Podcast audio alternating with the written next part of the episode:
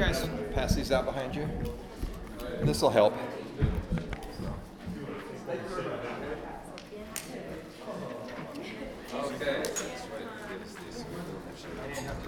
Did we run out?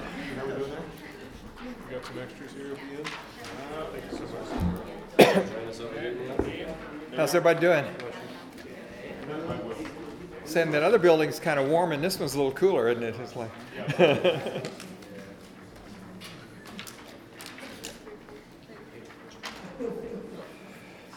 So we're going until what, uh, 5:50, so? Yeah. Is that correct?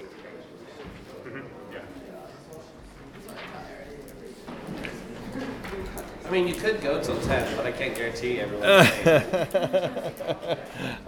I was just wondering if I can make it until 5, so.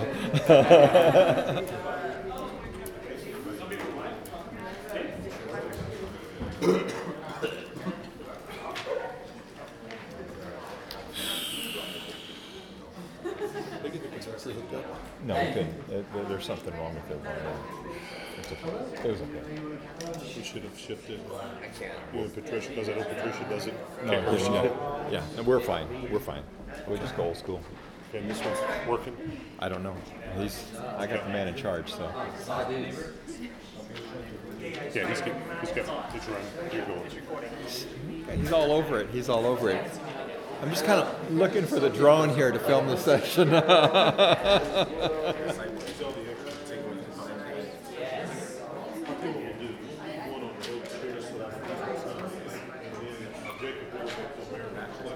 Okay, guys, why don't we, we've got, we've got really kind of a compressed time.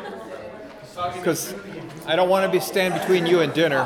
So that's, that's a dangerous place to be. So uh, why don't we, uh, why don't we dive in? John, you want to pray for us real quick and then we'll go. Let's pray. Father in heaven, thank you so much for Dan Pat and ministry. We right now in the name of Jesus, the Holy Spirit, you speak for him. Father, your will be done for your glory. Amen. Amen.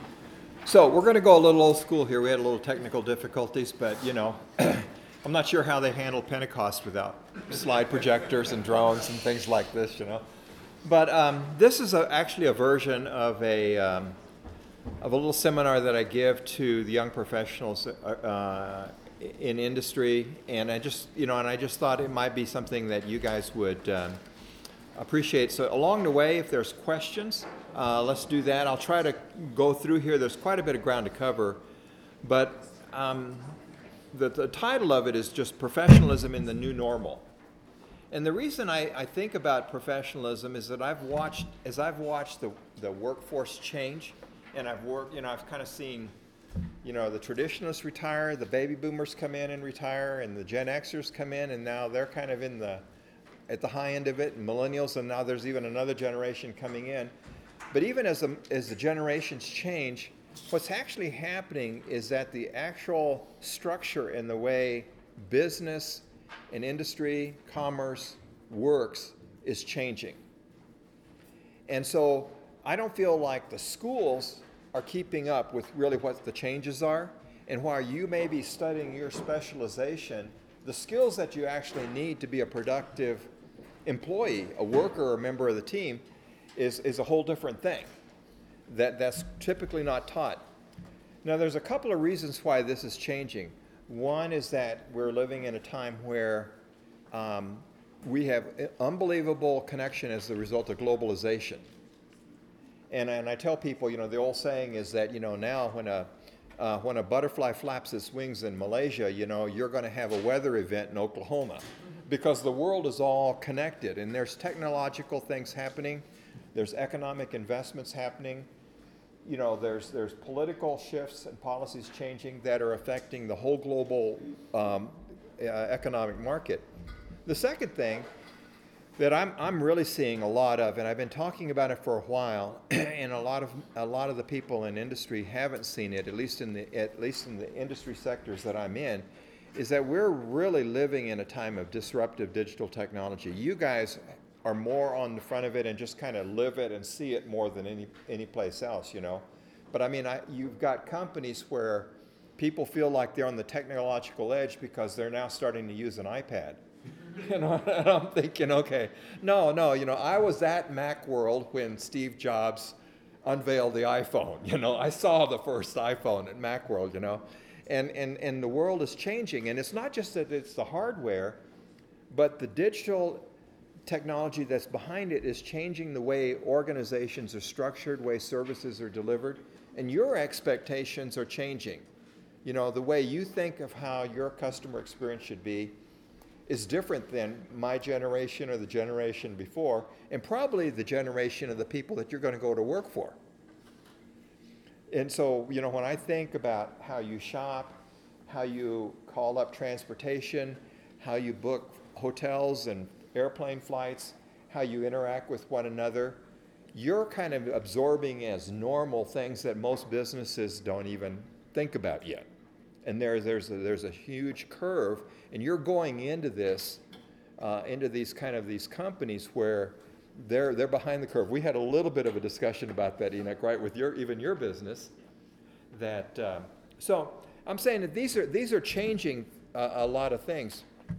And I, I want to make the point, though, is that a lot of people feel like, well, this is cycles. This has changed. You know, this is like this once before. We've seen this. But I'm telling audiences all over the country that these are not cycles, but they're permanent seismic shifts. That we're not going back to the way business was done in the early 2000s or the 90s or the 80s, or that we are, we are entering a new world, that we've crossed a digital chasm in terms of the way work is done. And, um, and it's going to change. And, and the way I describe the world is that we call it, uh, um, we, I call it a VUCA, VUCA world. I don't know if you've ever heard of the acronym VUCA, V U C A. Um, where I first heard this was just immediately after 9 11. Um, it's been around in the military since the mid 80s, but it really came to the forefront in, in right after 9 11. And what had happened was that when, when the U.S. put the first troops into Afghanistan, what they met was a type of warfare that they'd never seen before. Prior to that, the Pentagon had hundreds and hundreds of staffers that did nothing but write up scenarios for future wars. And so that if that broke out, then they could go and kind of pull down the binder and say, okay, that's that war, this is how we fight that. But what was happening was that they were in an era where you had an enemy that was responding in real time and adjusting their strategies and tactics and so you have, you know, you have tribal leaders using the internet to communicate among themselves. And what was happening was that all of the central planning, all of the central organization of hierarchy and control from the Pentagon was useless. And that the people that were actually developing the strategy and responding to the situation on the ground were 23, 24 year old second lieutenants riding on horseback with Taliban war, warlords across the, the Afghan mountainside. So, into this environment, I had two friends that were young, uh, at that time, captains that were had come back from deployment and they were they they they'd connected and they were sitting on the back porch of their little house. And and as they were talking they were sharing well what was it like to lead your company? What was it like to lead your company? And they thought gee it would really be cool if we could create a mechanism where all other company commanders in theater could have this back porch conversation. So they put together $500 and created this, this uh, website called companycommand.com where they just kind of shared things. And uh, so if a Black Hawk helicopter went down, then, and then the commander of, of the helicopter would write an after action review saying this is what, what the enemy did it would be posted. All of the, all the company commanders in theater would then respond on the next engagement out because now they had intelligence about how the enemy was responding. And then back stateside, everybody that was training their com- companies for deployment were adjusting the training here. Well, this thing kind of grew out of hand, and my friends ended up on NBC. and all of a sudden, the Pentagon was saying, "Whoa, whoa, that's kind of secret stuff, you know. Uh, they shouldn't be out there on the on the morning news." And so they pulled him back in. But then Nate and uh, and Tony were pulled aside to develop the next generation of training for the military, and it went on and and, and it was it was really a cool thing. But what they were describing, they said, was that what we had to do was that we had to have soldiers and an organization that could respond to a VUCA environment. And VUCA stands for this thing. V is, is for volatility. We live in a world that's unbelievably volatile. And you think about that, you know, you think about how fast the stock market can go up and down in a day based upon just, you know, just a Twitter feed, you know, a tweet, you know, by somebody, right? And, uh, and you think about the, the volatility in terms of even left and right in our country politically. And so in every, every way, you see how businesses can, you know, kind of go from zero to billion dollar market cap overnight and then be gone the next day. And so we live in a world where everything around us is unbelievably affected by volatility. The second thing, the U, is for uncertainty. There was a time, like in the Pentagon planning, where you could kind of look at the past and project in the future and say, okay, I understand the data points and we can understand and we understand what's going to happen. But now we live in a world where it, there is so much uncertainty. You can it, the the idea idea that you can predict things is very hard. I mean, it's a big push right now in the whole artificial intelligence area because it's all about prediction, you know. But the fact is, we live in a, in a more uncertain world. There's wild cards that can happen, you know, black swans that can happen that can change the, fa- the game right away. The third thing is complexity. Because our world is so much more interconnected, kind of something over the horizon can make a move, and next week it affects you, and you didn't even see it. Or you don't know that there, you do something today and it has an unintended consequence somewhere else in the world, or in society, or in the economy. That's how complex our world is, and we don't know how to lead in the way of complexity because we typically tend to be pretty direct problem solvers, you know? And we think, just solve that, solve that, solve that. But now we don't know whether we're even solving the right problem. And if we solve it, if we created a bigger problem, that's the kind of the complexity that our world is in. And then the, then the A stands for just ambiguity. Because we live in a world where there's a lot of dilemmas. You know, you think, and, and, and, they're, and they're almost unresolvable sorts of tensions. You know, you think, okay, how do we take care of the eco- uh, environment, but how do we also take care of our energy needs? And there's a tension sometimes in those sorts of things at a massive scale. And so, you, as, as a person and as a leader, you're living in a situation where you're dealing with ambiguity all the time. And it used to be really cut and dry. So, the VUCA environment is affecting your profession and the, and the organizations that you're going to work for. And when you look at it, I'm, I'm telling you that it, there's a lot of confusion about there. And as a result, it's Im- impacting the way the world works. And so, what's changed? Well, I think one of the first things that's changed is the nature of work. How many of you that are graduating seek as one of the immediate goals after graduation of getting a job? Yeah, I mean, it's just natural, you think, right? But I, I'll, I'll say here that, and I've been speaking about this now for about 10 or 15 years, that the notion of the job is obsolete. The job comes from a Latin word that means chunk, or Old English that means chunk, and it really was, it really was derived out of the Industrial Revolution, where all of a sudden work was chunked up, and then you did this on the assembly line you know, or you did this in the factory. And those were considered jobs. Before that, you were always more like a small businessman, you know, or a craftsman that did everything and then produced something.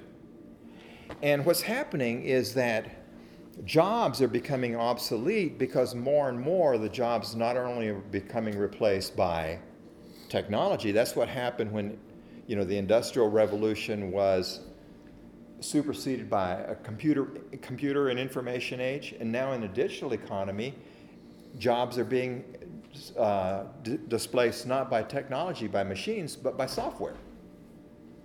And you know, you go to business school to get accounting degrees and tax degrees. But now you figure out that AI can do it better than a human can. So what does that do to basic white collar jobs that we thought, you know, you spent four years and a master's degree to get.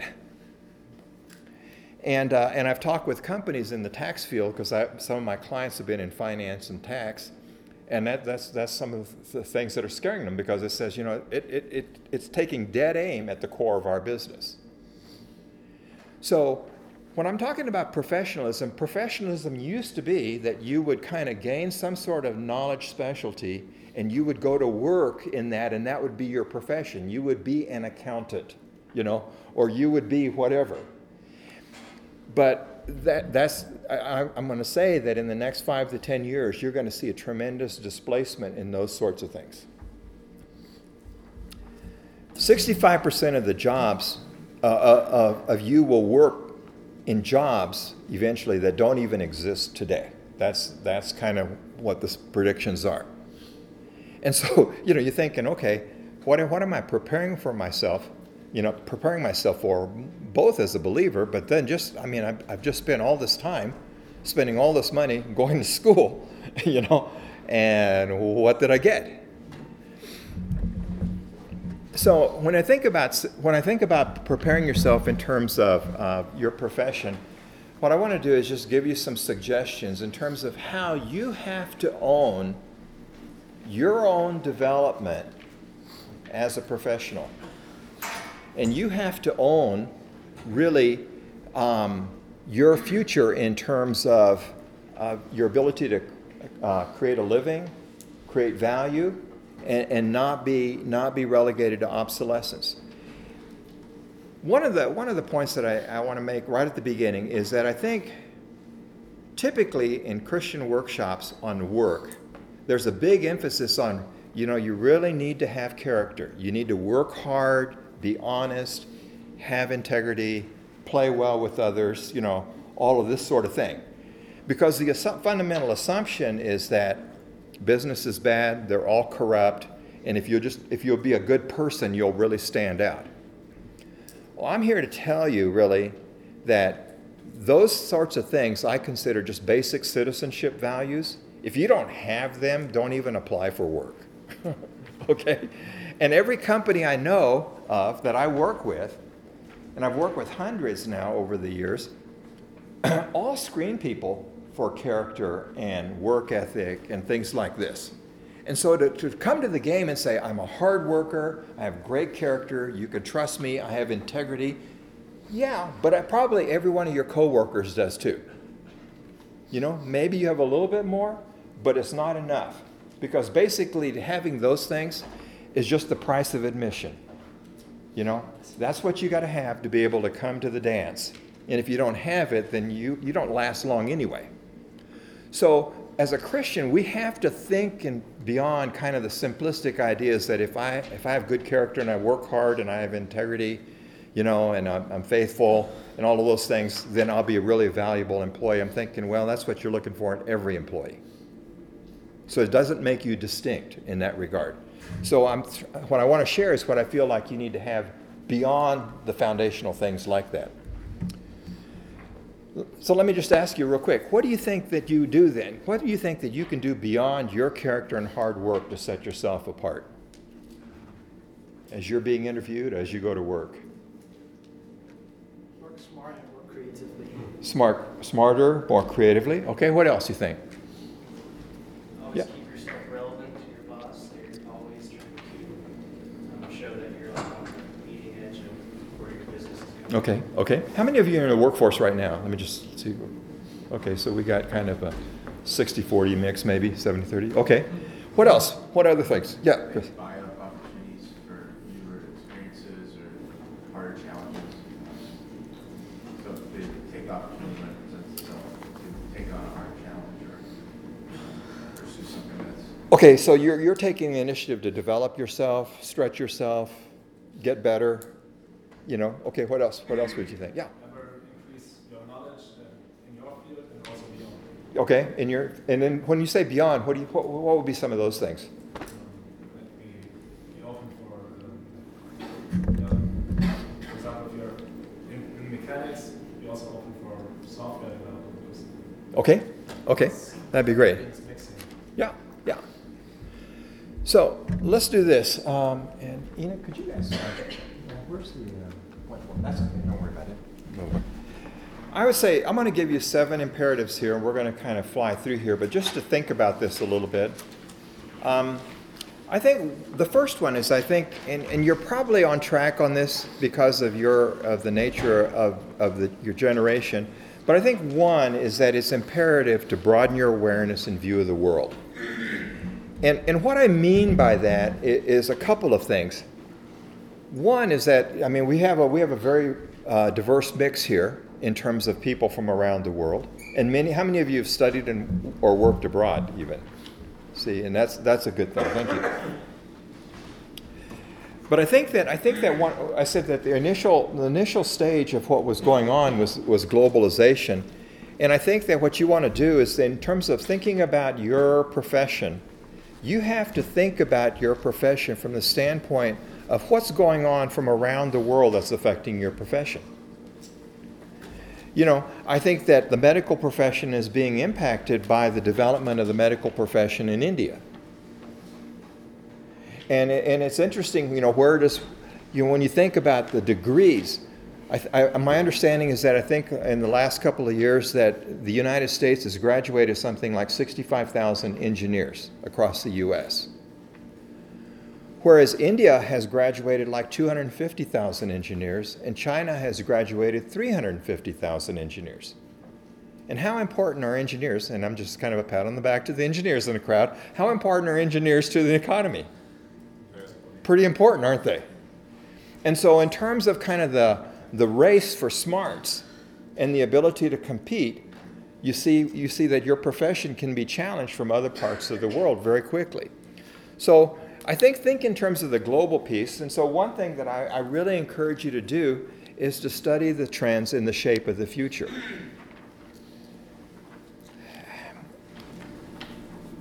I'm, I'm always surprised that we don't, we really don't, we are not really looking at what's going on. And yet, I think scripturally, you know, that we are, we are called to be people who understand our times and who understand kind of the shape of the forces that are kind of creating the future.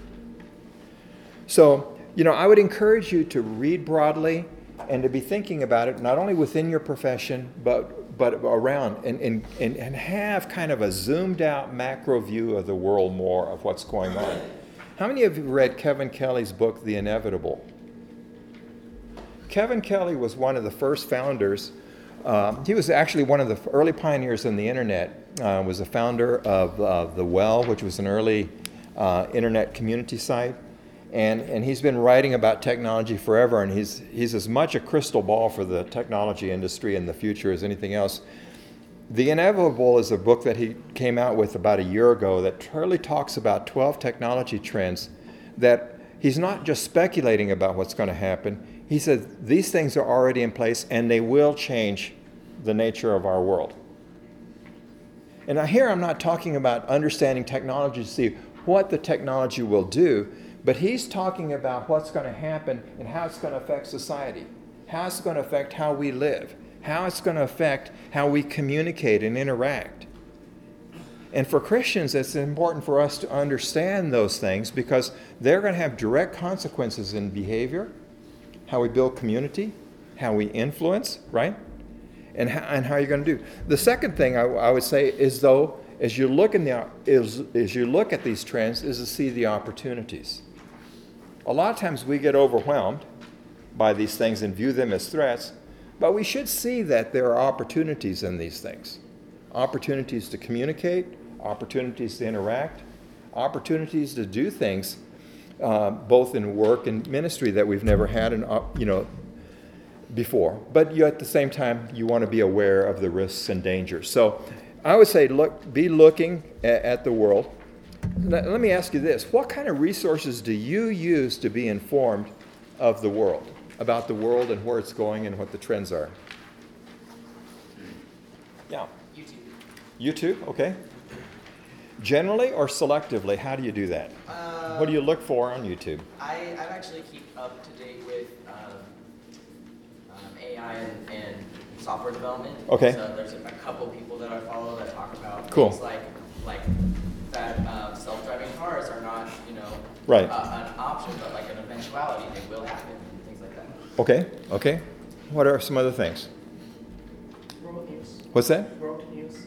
World news? Okay, what else? Literary magazines. Literary magazines, okay? Okay, yes, sir. Books. Books? Any particular kind or? I'm reading one right now on um, irrational exuberance. Okay, yeah, Economic professor. Yep. Talking what causes bubbles, what pops them. yep, yep. Good book. What else? Yeah. Podcasts. What's that? Podcasts? Yeah. I think in particular, I would say cultivate sources that are broad. We tend to we tend to kind of cultivate sources that are pretty narrow, rather than uh, rather than sources that kind of inform, stretch, shock us a little bit. And and I, would- I would encourage you to be broad in that area, from from technology to economics to sociology, you know, to, to other trends and things like this. I, I probably I probably track about 150, you know, through my news feed to kind of stay uh, abreast of, kind of the edge of things that are going on. Think about the professions that you're in, and I know we've got we've got everything. What are some of the major trends that are impacting the companies that you're working for, or maybe the professions that you're in that you're beginning to, to kind of think about and, and look at and say, that could be a game changer for us. What do you think? What about those of you that are in your company? Yeah, go ahead. Well, um, tutoring is no longer really face to face. We do it over the internet. Right? So, like, I can tutor people internationally Right. and stuff like that now. Right. Yeah, I, I think the training and development education system is getting ready to have really a major shakeup in terms of the way things are learned. What else? What else are you seeing? Just kind of this is kind of random piece here, but yeah. I know I'm studying public health and we just in general share two chronic diseases, so that are more uh, illnesses that are based off lifestyles and behaviors instead Okay. of like um, infection. Right. Yeah. uh, The, the surge of lifestyle diseases, and that's and that's and it's in certain types of economies and cultures, right? Yeah. What else do you see? Yeah. Um, marketing has become very specific, so they calculate algorithms of what you like, what you like, so they save a lot of money. Yeah. Just to give you what you like. Yeah, yeah. Well, this is a fun area to think about, and I know you guys will probably enjoy that. But you know, I, I would say continue to think about it. And um, even just last week, when I was in Chicago uh, on this uh, tech, on this innovation in the digital economy, I, I was just I was just flabbergasted by some of the things that were going on. Everything from marketing and what's happening to brands to education to healthcare. They're saying that really the next platform that is being developed is the human body.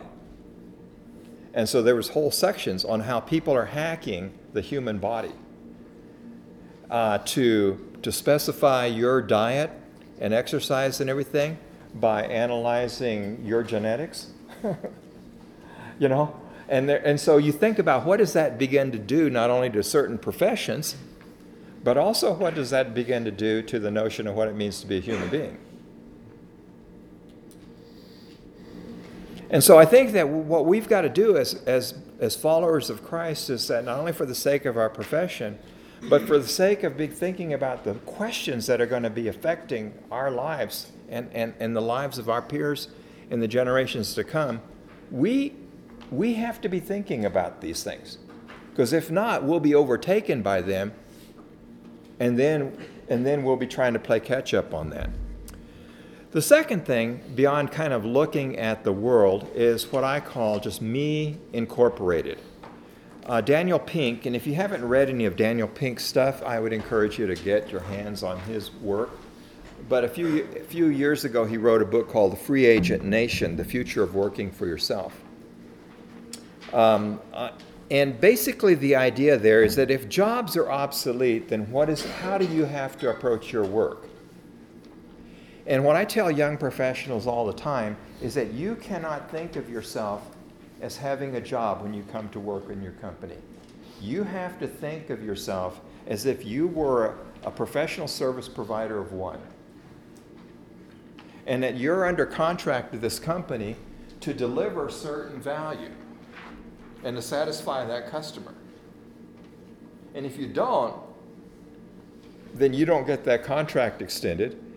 But if you not only deliver that, but you deliver even more value, then, then, then you've got a future. But what happens is that everybody comes in and say, well, that just, just tell me what's my job. Now, if you were trying to get a contract with a company, is that, would that be your attitude? You know, if, if, if you were a business person of one going to do that, is that how you would approach it? No, you would be in there. And I think the idea is that everybody today is an individual professional services firm. Now, I think that's a great thing, and I think it's very biblical in the sense that do the scriptures encourage us to just do our job? No. Wherever a believer shows up, there should be blessing. There should be even more value created. There should be more understanding of how to serve the one you know that you're contracted with. And that's an attitude that you have to have to really think of yourself in business for yourself in a way. And I don't care whether it's in the medical profession or engineering or marketing or accounting or whatever. I think you have to have this idea of, of learning how to kind of think of yourself as self employed. And so learn how to create value and improve your company every day. uh, I was doing a study of Toyota, and it was interesting is that one of the guys was trying, there was some researchers that was trying to figure out what was, what was the genius behind Toyota's rise from the depths of World War II to its dominance in the world, global automotive industry in less than half a century. And so this guy was going to study him, and he wanted to go talk to the executives and say, no, no, no, don't do this. Go and work for one of the big three first. Just work in the factory. So he did that and got, you know, at Ford or General Motors or something. So when he was finished, he said, okay, what next? So then they sent him to like a Toyota plant in Tennessee. And after he'd done that, they said, okay, now you can come to the mothership in Toyota City, Japan. And then he thought, okay, I'm going to get to talk to these guys now and finally figure out what's the magic behind Toyota. And they said, well, no, we're not going to do that yet, quite yet. We want you to take your place over here on the, on the factory floor. And we want you to stay at this station here in the factory floor all day, and we just want you to observe. And at the end of the day, we want you to tell us how you, we, could, we could improve that. So he, you know, he's thinking, this is Toyota, this is a world class organization. So he's sitting there all day, and at the end of the day, he comes into the meeting with the managers, and he said, Well, he's feeling good. He says, uh, I've got three ideas for you. So they they interacted with them, they vetted the ideas and thought that's really good. We're going to, you know, we're to implement these things.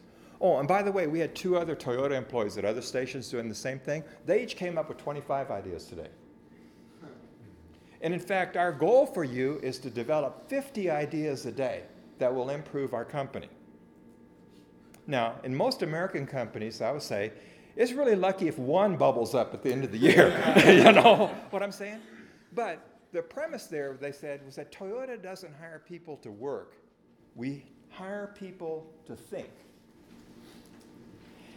And I think that, again, shouldn't we as believers be the kind of people that show up and every day we create value and every day we deliver something that improves the organization that we're working in? Even if it's a little thing, it's an improvement, isn't it? And those things accumulate. And so we have to develop a, a, mentality of how do we deliver value every single day.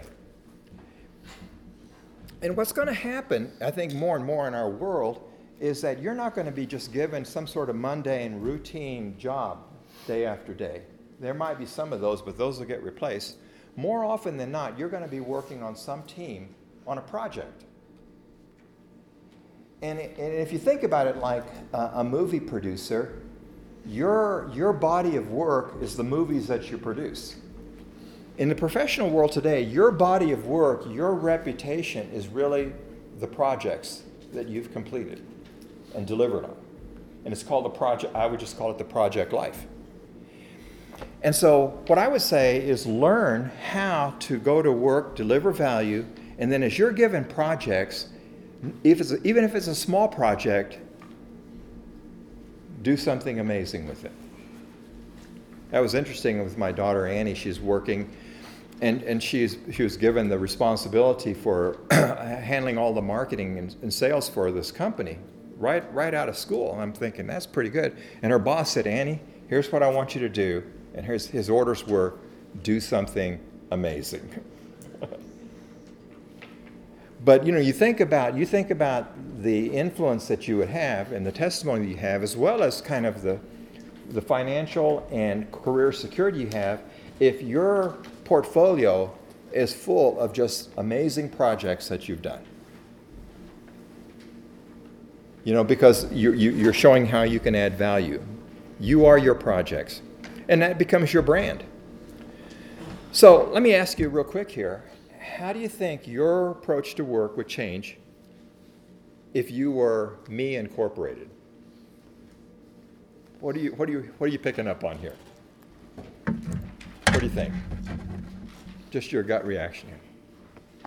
What challenges you? You know, what do you think you might need to change? Yeah. Well, it's something that I noticed, like, in school, it's the same way. If you're given an assignment, like, hey, go read this book, it's a lot harder to motivate yourself to do it than if you, for some reason, come across this book and you're like, hey, I think I'll read it. You're gonna get through it a lot faster. Right. So it's motivated by yourself. As long as you have that self-motivation, you're gonna do a lot more to grow yourself and your own company, and therefore you'll rise quicker versus Yeah, yeah. Yeah, because when you're, when you're able then to kind of handle projects and be a person that's thinking about delivering value, how is, how is your employer looking at you? What are they thinking about you? What do you think? You're like Daniel. What's that? You're like Daniel. You're like Daniel. yeah, he's the ringer in the audience back here. I set him up good. No, but what I mean, what think about that? You know, if you were if you were employing people, if you were hiring young people, and they came in and they were professionally competent, but they also had this added thing about every day, not just working hard, but they've got ideas, and they're thinking about how to improve what they do and how to improve what the company does. And when you give them a project assignment, it's kind of like it's it becomes kind of like a signature assignment. You know, it's kind of like wow, you know, that just knocks your socks off. When we talk about working wholeheartedly as unto the Lord and not unto men, that's the standard I'm thinking about. That whatever we try, and it's not that you can do it with everyone, but with everything that you ever do, but what you're always shooting for is amazing. I mean, you think about it, that's the kind of work God does, doesn't it? when He creates stuff, you go, you know, you did that. The third thing I think is that it's important to do, and I think companies are partially at fault in this because they don't explain it. But I think, but I think that it's also incumbent on you to understand the big picture of why your organization exists. If it's a healthcare organization, or like I said, it's a tax firm, or it's an engineering company, you know, or it's the corner bakery, understand the big picture of what the organization is trying to do. Now, why is it important to do that? Why is it important for you to understand the big picture?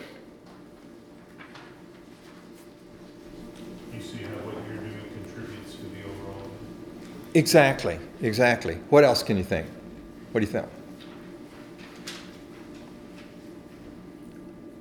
How many of you, oh, go ahead. If you're be making any suggestions or improvements, you need to know what the clear win, what the purpose is. So understanding the big picture helps you identify like what you should be trying to improve. Exactly. Yeah, otherwise, every, everybody's pulling this way. And in organizations, when people don't understand what the big picture is, everybody says, I'm doing my job. But, you know, is it really, is it really contributing, right? And so it's important for you to understand the big picture so that you understand how you are aligned with that and how you contribute to that and what else you can do that really adds value. Because if you add value that you think is valuable, but it doesn't contribute to the big picture, then it's not really valuable.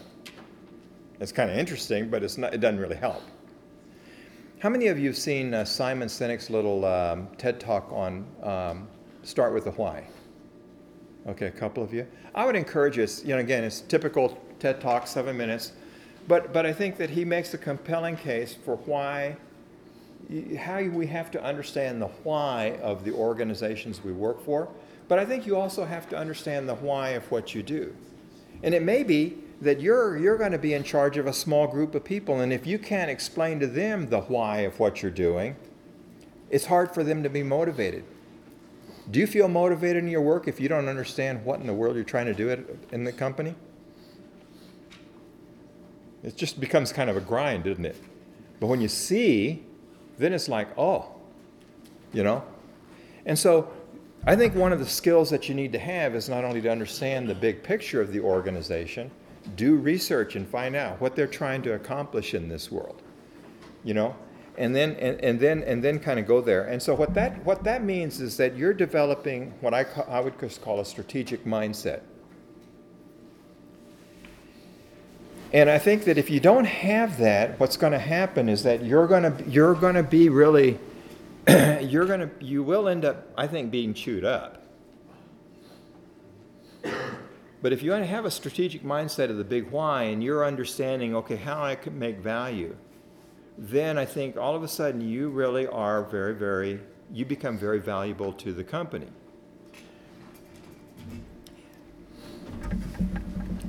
And I think part of this too is that you have to understand the model of your organization. And uh, again, I- this this may seem kind of like, you know, crazy, but I'll I'll ask people a lot of times in their organization, and I've asked it from a nonprofit side as well as for a business side.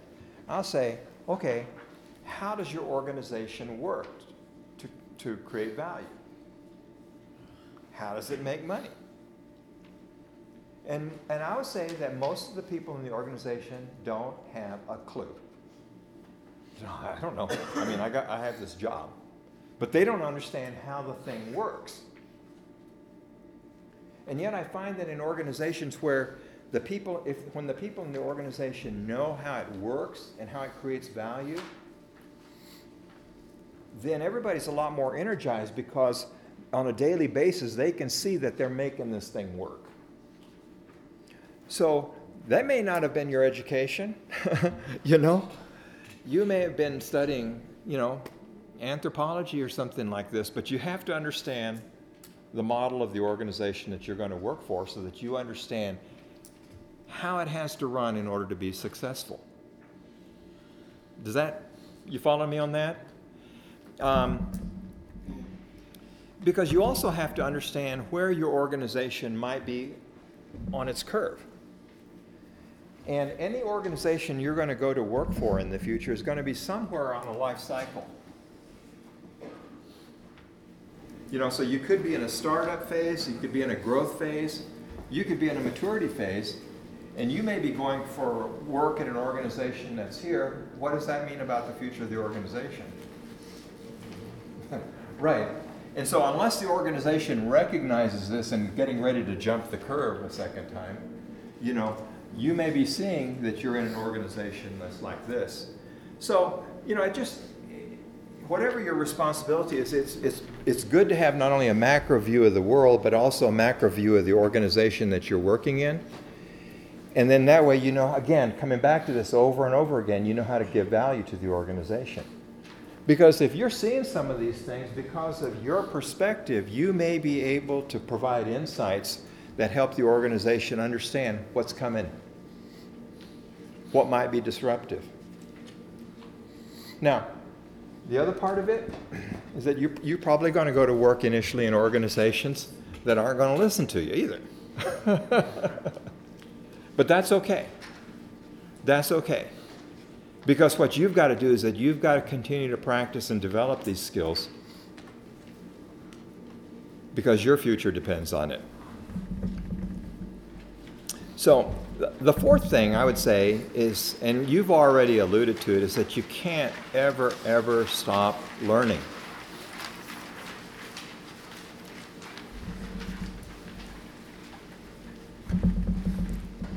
It was Gandhi who said, Live as if you were to die tomorrow, learn as if you were to live forever. And um, so it's interesting that um, one, of the, one of the most popular workshops that I do is, is, is a day long workshop on the leader as a learner. And a subset of that is that's probably the most requested thing I was sharing with the staff earlier today is, is a workshop then on how to read a book. and you'd think that that would be clear, but the fact is that outside of school, most people don't read anymore. They might expose themselves to certain media, but that's not the same as reading. Um, Eric Hoffer, you know, is a philosopher. He said, in a time of drastic change, it's the learners who inherit the future. The learned usually find themselves equipped to live in a world that no longer exists. So when you think about it, you're learning is just beginning, and your appetite for learning has to be greater in the days ahead than it is now. Right now, you're kind of you're doing required learning. in the future, you've got to you've got to keep learning. And and and one of my favorite um, thinkers in the area of create, creative thinking said that a guy named Martin Neubauer said it's it's a competitive world, and the best way to outrun your competitors is to outlearn them. So now I'm not just talking about organizational competitors. Are you going to have competitors for your jobs? Right? And it's not a matter of knocking down your competitors. We don't do that as Christians. But like Daniel, can we be 10x better? Well, you know, let's let's hope for at least maybe 2x, okay? but it was the learning, right, that he had. And, and, that, and, that's kind of, and that's kind of our standard. And so just understand that whatever knowledge you have has a use by date on it. It's going to expire. And, and, and as fast as things are changing, you're going to have to change even faster. An interesting book that I would encourage you to read is the one by a guy named Cal Newport. And, he, and his title he borrowed from um, an interview that, that he had of Steve Allen. Steve Allen, they were asking Steve, I mean, not uh, Steve Martin, what, what was the secret of his comedic success? And he just kind of chuckled and he said, Well, he said he had to work at it. And he said he just basically had to be so good that they couldn't ignore him. And so the title of the book is So Good That They Can't Ignore You. And, and, it, and it really says that part of, part of being good at something is being able to master the fundamentals of the domain that you're in. It's really relating to a lot of the stuff that we have. It's not the stuff that you get in school, but it's the ability to work in an organization, you know, to deliver results, and all of these other sorts of things that uh, that aren't t- typically taught. So I would encourage you that as maybe something to think about. So develop professionally, develop your gifts and abilities, and then I would say this when you're thinking about your own personal learning and development and you're taking stock of your strengths and weaknesses, where do you normally focus your attention? On your strengths or your weaknesses? Your weaknesses, right? Well, almost all the research in development says that people that focus on their weaknesses get weaker. And the people that really make the contribution are the ones that understand their strengths and really build their strengths into towering strengths. So, what do you do with your weaknesses? Hire. What's that? Them. well, there, there's probably there's some there's probably some basic competency level, you know, that you have to have. You know, you have to have at least a C grade probably in some of these things. But the other part of it is that's when you know how to collaborate with others because you really know how to defer. You know, and say, you know, this is not an area of my strength. I can do this, but if you really want it, let me work together with Chris over here, who's really strong in that area. You know, and, and so that you learn, and it's like the body of Christ, isn't it? Working together. And it's the same thing in your professional area. And I would say here too, I would, I would encourage you to learn both to work in terms of mastery and breadth. And what I mean by that is, these, these, these years you're in college, are you focused on breadth of knowledge or mastery of, of a more focused area? What do you, how has it been for you? What's that? Breadth. Okay. What about that? Breadth? Mastery? Yeah. A lot of you are in pretty highly specialized areas, right? um, one of the things I find, though, is that I think over my life, I realized that I'm the kind of learner that if, if I didn't feel like I was pretty competent about something, I, I would have a hard time doing something else or trusting somebody else if I didn't know as much about what they were doing as they did. And it really made me a terrible leader. And so when I was in my 20s, I kind of recognized that. So one of the things I started doing to build depth in, in, in my professional life, but as well as breadth, was that I would take a different topic and focus on that topic for study for about three years. And so in three years' time, it wasn't like I became a PhD, but I knew kind of where the boundaries of the, of the domain were. I knew who were the seminal and leading thinkers in that area, and I knew what, what the, the core ideas were. And I knew what was fad in fiction and what was truth, what was repackaging and what was original. And, um, and, to, that, and to that degree, then, um, what I did was that over time, then, over the career, as I focused on different areas for in depth study every, every two to three years, that over the course of the next 20 years, let's say, I began to develop not only a breadth of understanding what was going on in my world, but I had depth in it. You, you see what I'm saying? And so, in order to achieve that, I, I had a, I've had a habit since, since those days that probably reading about 100 to 120, 150 books a year in a focused way. And so that, um, so that I'm, I'm, I'm staying current with, with my field, I'm staying ahead of the game as much as I can, and I also understand the things that are adjacent to it and attack it. So I'm not saying that my pattern should be your pattern, but what I want to do is challenge you to never stop and never stop investing in yourself in learning. You know, there may be times where I, I might have skimped on, well, you know, on other things, but I never skimped on kind of personal development education.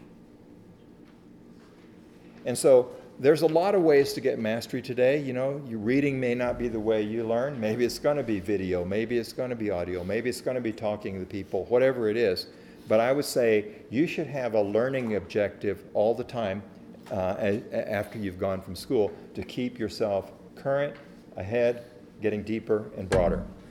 Any questions on that, real quick, here, though? Yeah. that- How did you select the topics that you chose for the three years? Is that like a criteria that you ran through? Some of them were kind of professionally driven because I realized what happens a lot of times. I think where's my marker here? Is that when you come into a, um, you come in and initially when you're let's say you start out, you you're hired because there's going to be some sort of technical skill that you're proficient at and say okay that's what you want. But as you move in, in your career, what's going to happen is that unless you kind of stay, as, say, like a rocket scientist, the chances are you're going to move into, because of your professional proficiency, you're going to move into a role that's going to involve people. It's going to involve the organization. And so what's going to happen is that your profession, your professional technical skills are going to go like this. And the importance of, say, management, learning how to manage, which is kind of the business model and the organizational piece is going to go up. And as you get better at that, it's going to be, it's going to be the leadership piece, which is all about people, strategy, culture, organization. And what I find is that a lot of people can't make this transition. Because was anything that you did over here in terms of your education and training preparing you for any of this? Probably not. So what I did was I went and I thought, okay, I need to learn. I need to learn things like um, marketing and sales and communication. I need to learn about strategy. I need to learn about innovation. I need to learn about, uh, you know, cross-cultural uh, uh, communication and interaction. There's just a lot of different areas like this. And I was also working from the standpoint of scriptural studies too. There were certain certain biblical themes. I thought I, I need to have a biblical root in some of these things. So it's not just kind of secular knowledge that I'm pouring in, but it's also underpinned, you know, by um, that. So this is why I think that if you think about your life and career over time and how it's going to progress, especially if you're successful here, it's going to put more pressure over here. And yet this is an area you're not prepared for. To run the organization, you know, to lead it. And uh, anyway, you had, a, you had a question behind? Yes, sir. Uh, just the sheer number of books that you're reading, um, are you choosing like 15 books on marketing and 15 on like what? How many do you read on a specific topic? I guess. It, you know, I, it, I don't have a fixed number on that. What I try to do is I try to find, I think, the most seminal core ideas. What I find, especially in, in book selling right now, is that most of the stuff is repackaging. And, uh, and so then they'll and then think, okay, that was a waste of 100 pages for like, you know, one paragraph of an idea, but somebody's trying to promote themselves, right? So one of the ways I do that is that when I read, I usually start with uh, the index and the bibliography. Because I'm trying to see where, where, whose ideas are they building on? And then I begin to track those things and I think, oh, these guys all kind of keep coming back to this guy or this lady, you know, and I begin to see where I where the where the true thinking emerges, and I try to figure out where those are and read those. And so sometimes there's not that many. Other times what happens is that you read those and then there's ideas that build off of them that I'm interested in, and then I, I begin to collect those. So I don't have a set number. Yes. So back in the day, there's the idea of being a renaissance man, where you learn from multiple fields, and that ultimately you as a whole because they cross-pollinate the different, Right. essentially I have knowledge from different fields po- cross-pollinate. So in your experience as you go through these different widths and breadths, like um, what are some examples that you've seen that really different disciplines cross-pollinate with each other? I, I, you, you almost can't think of a discipline where that doesn't happen anymore. So I think that you think you think of a, one of the leading um, creative design innovation companies in the world is IDEO in Palo Alto. Uh, are you all familiar with IDEO? IDEO. You know, and it's interesting that you know they hire basically people that are polymaths.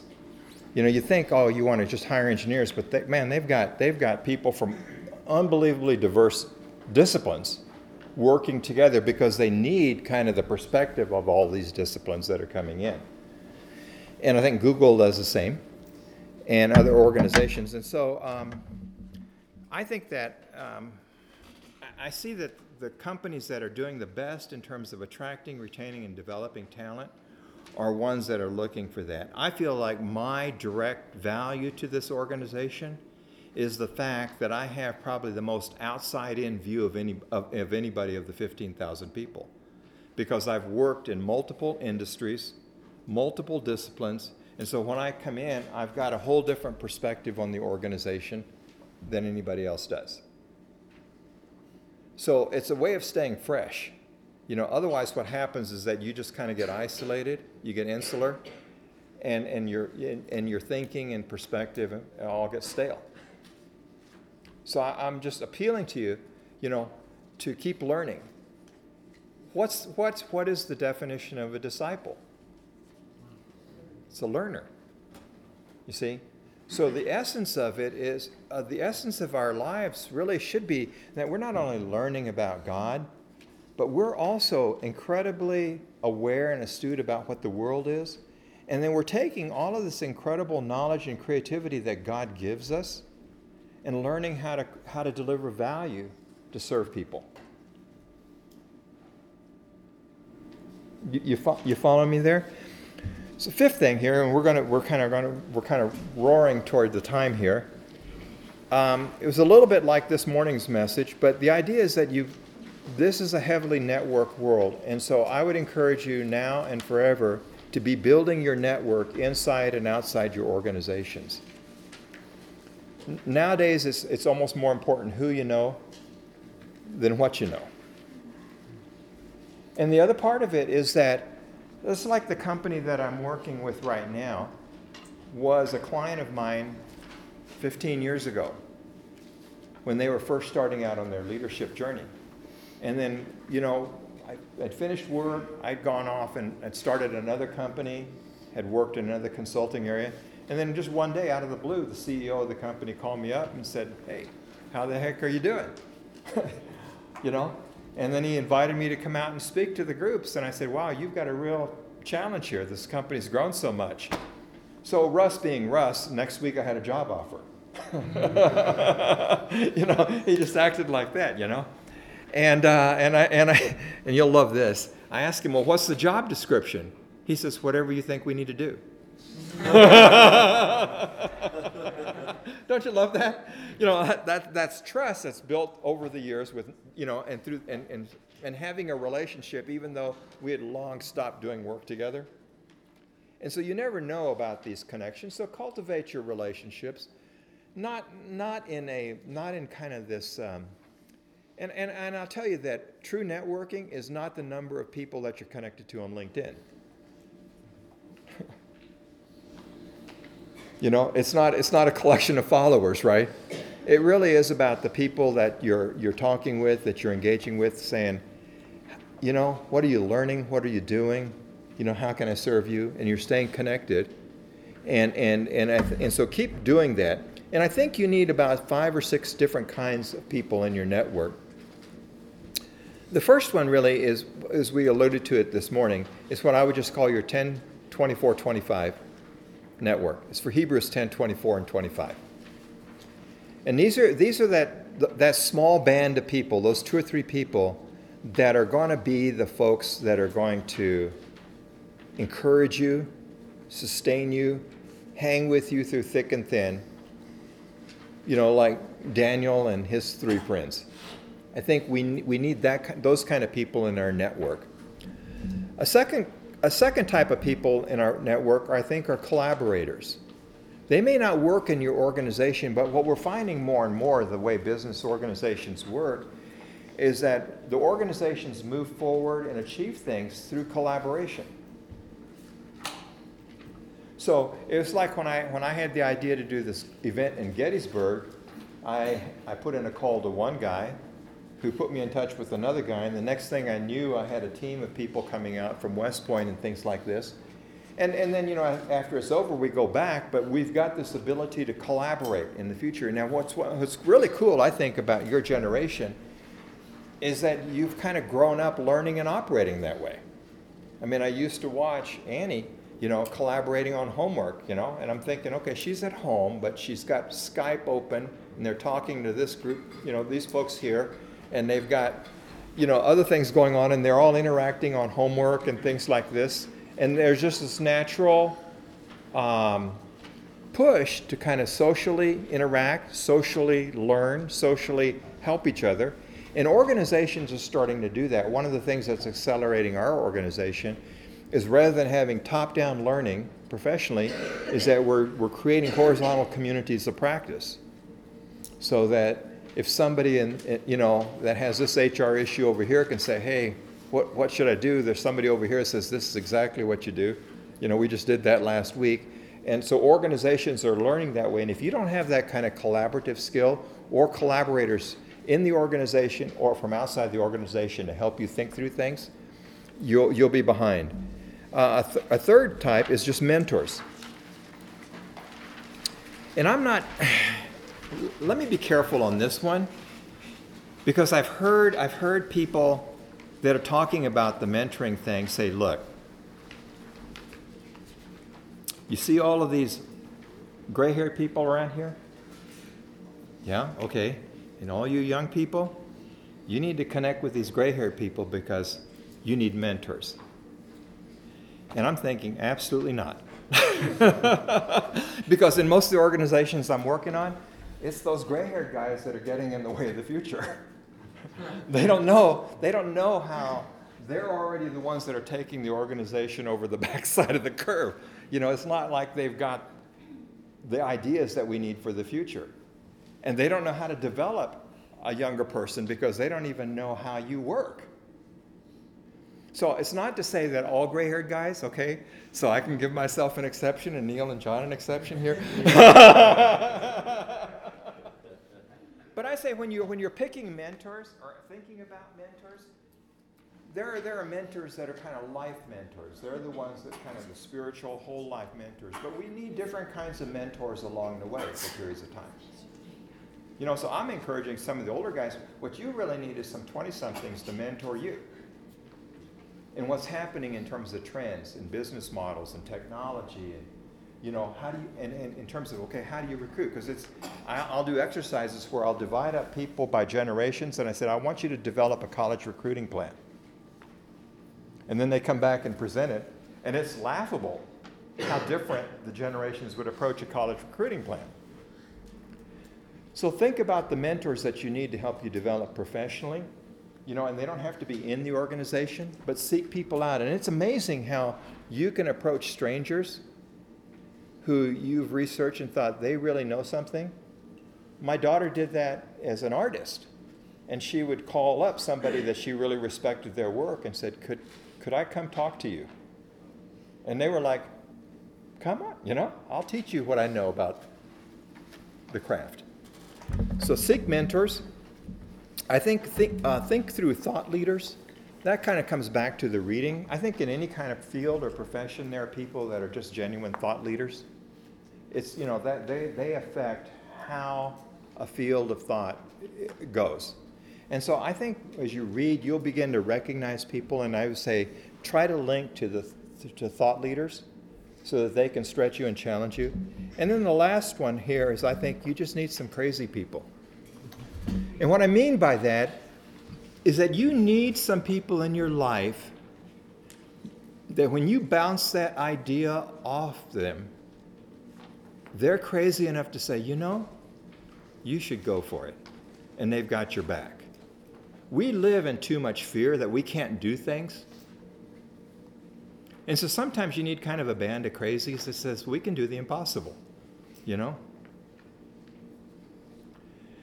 And so, I, you know, and so I think we should be that way to people, you know, to embolden them and, and, and, and encourage initiative and innovation and, and, and daring. And, and we need it sometimes too, because we might have an idea, but our own, our own courage flags, right? And so we need that.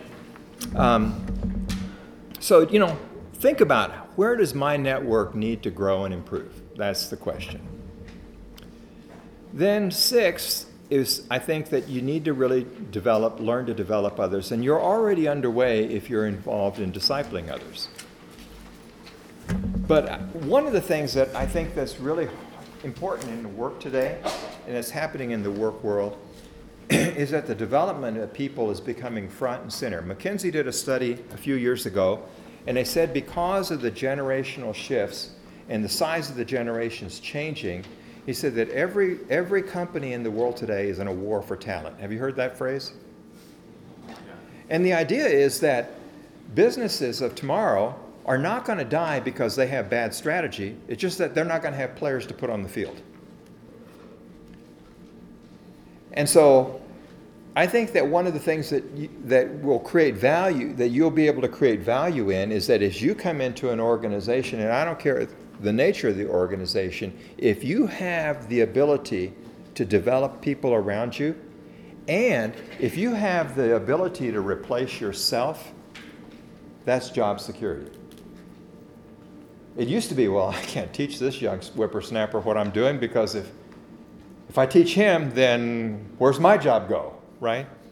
And I'm thinking, no, if you, if you, if you become the person that can't be replaced, then you really are, you really put the organization at risk. The most valuable person in the company is the one that can develop others and develop capacity, develop the talent that's around them. And so think about translating your discipling skills into the ability to develop other people in their roles. And so I'm always asking people, what are you holding onto in your work that someone else needs to learn? You know, what can you do to accelerate the development of people around you? You know, in a small sense, if you're leading a Bible study, what can you do to accelerate the development of somebody so they can lead that Bible study? But at work, it's the same thing, right? Then the last piece here is I would just say be what I call leaderful. How many of you view yourselves as leaders? Okay. My contention really is that everyone is a leader. Maybe not in the sense of power and a role, But if we understand that leadership is fundamentally about influencing others toward a goal, a common good, even if you don't have anybody working for you, are you going to be influencing your peers and your colleagues? Are you going to be influencing your customers or your clients, your patients? Are you going to be, you know? And so, what I, what I would say here is work to develop your leadership skills the communication, the ability to influence, the ability to persuade. And the other part of it is just own your own influence.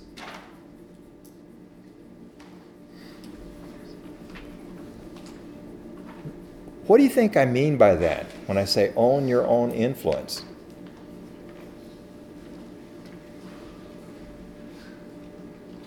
Yeah.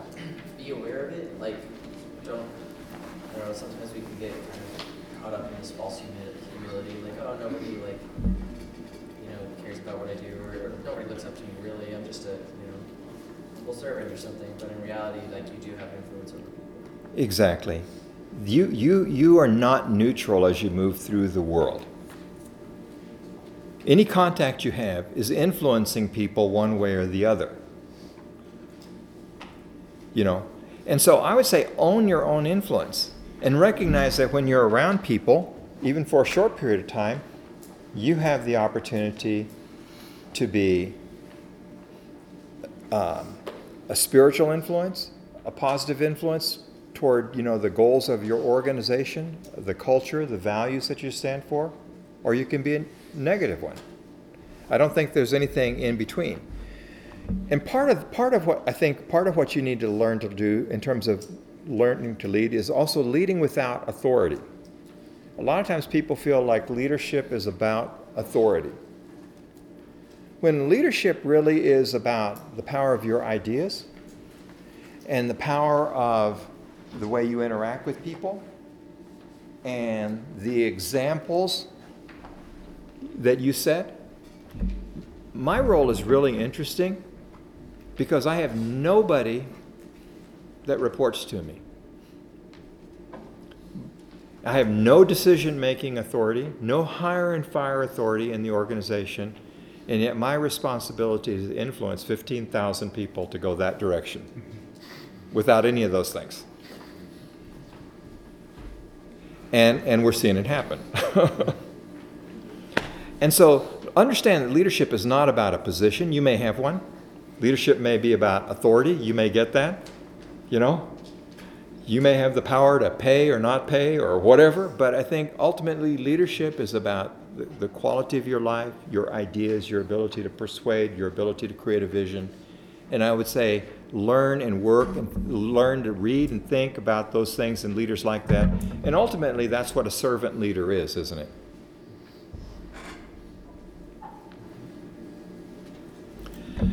So um, I would say, along that line too, though, I, I just had a couple of closing thoughts here.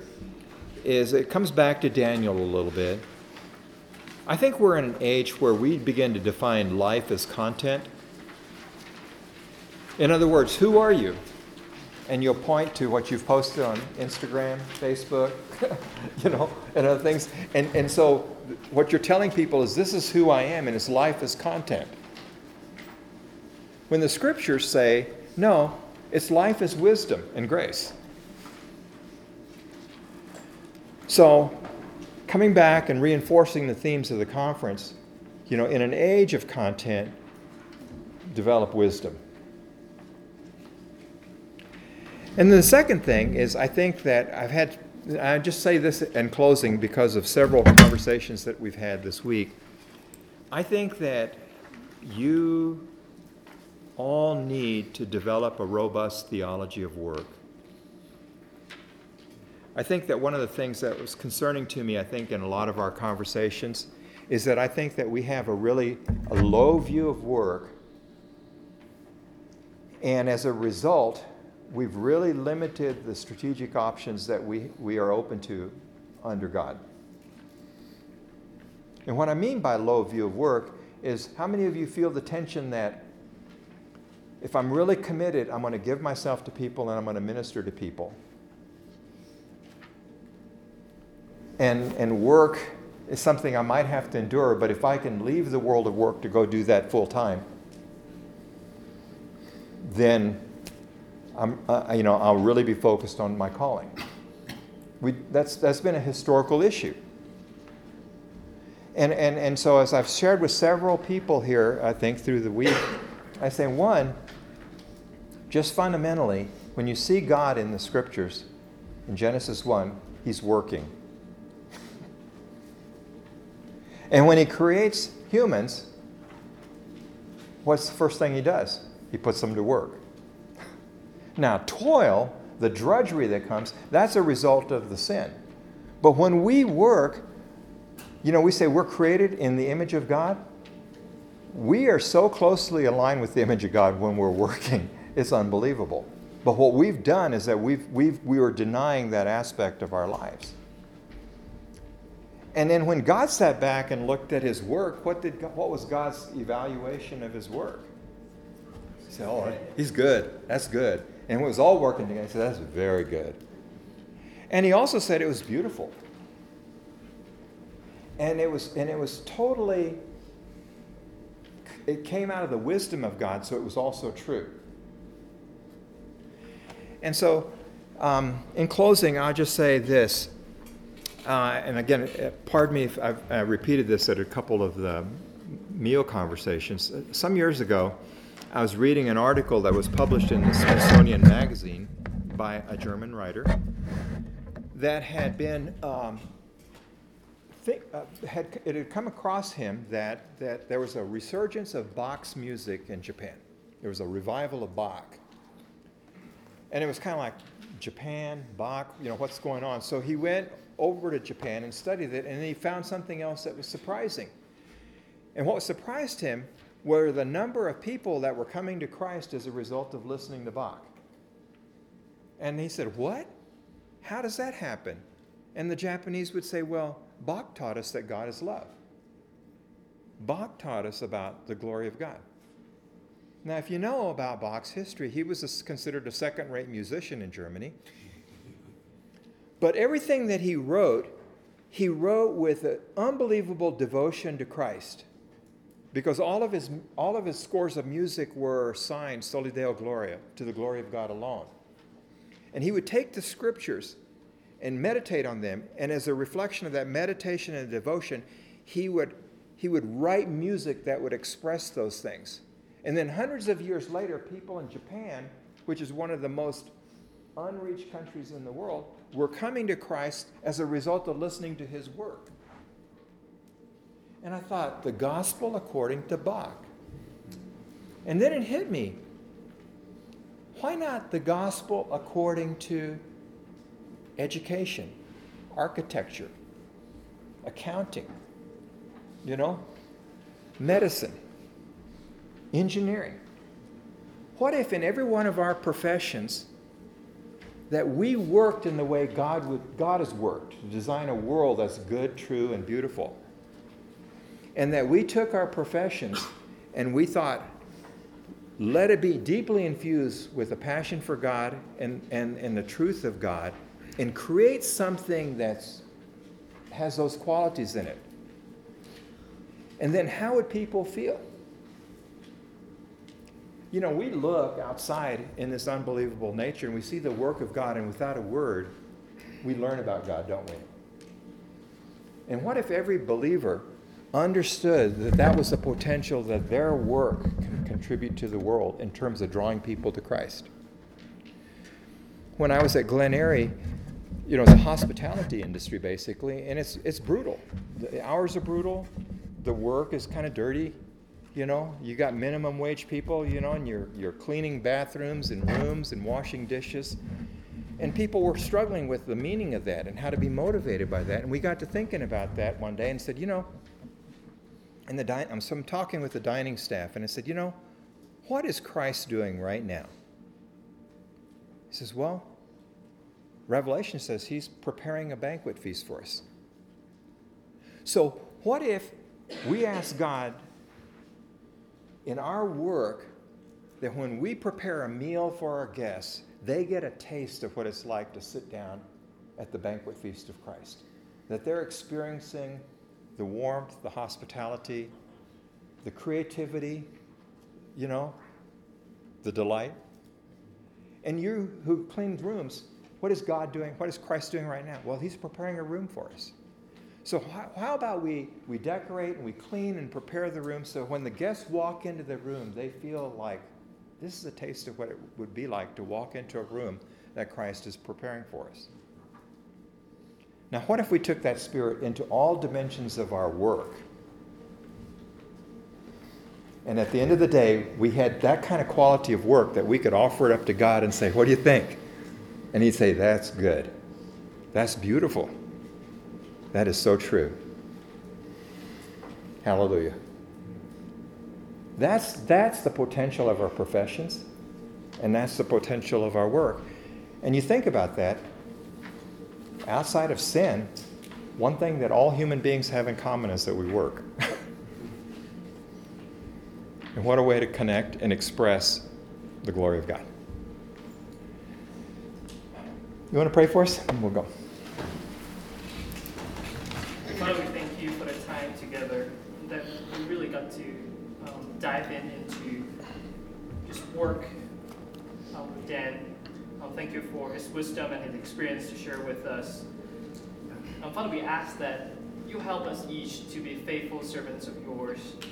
That, that, that when, even now on campus, as we work through our assignments, our group projects, that we'll be a witness for you.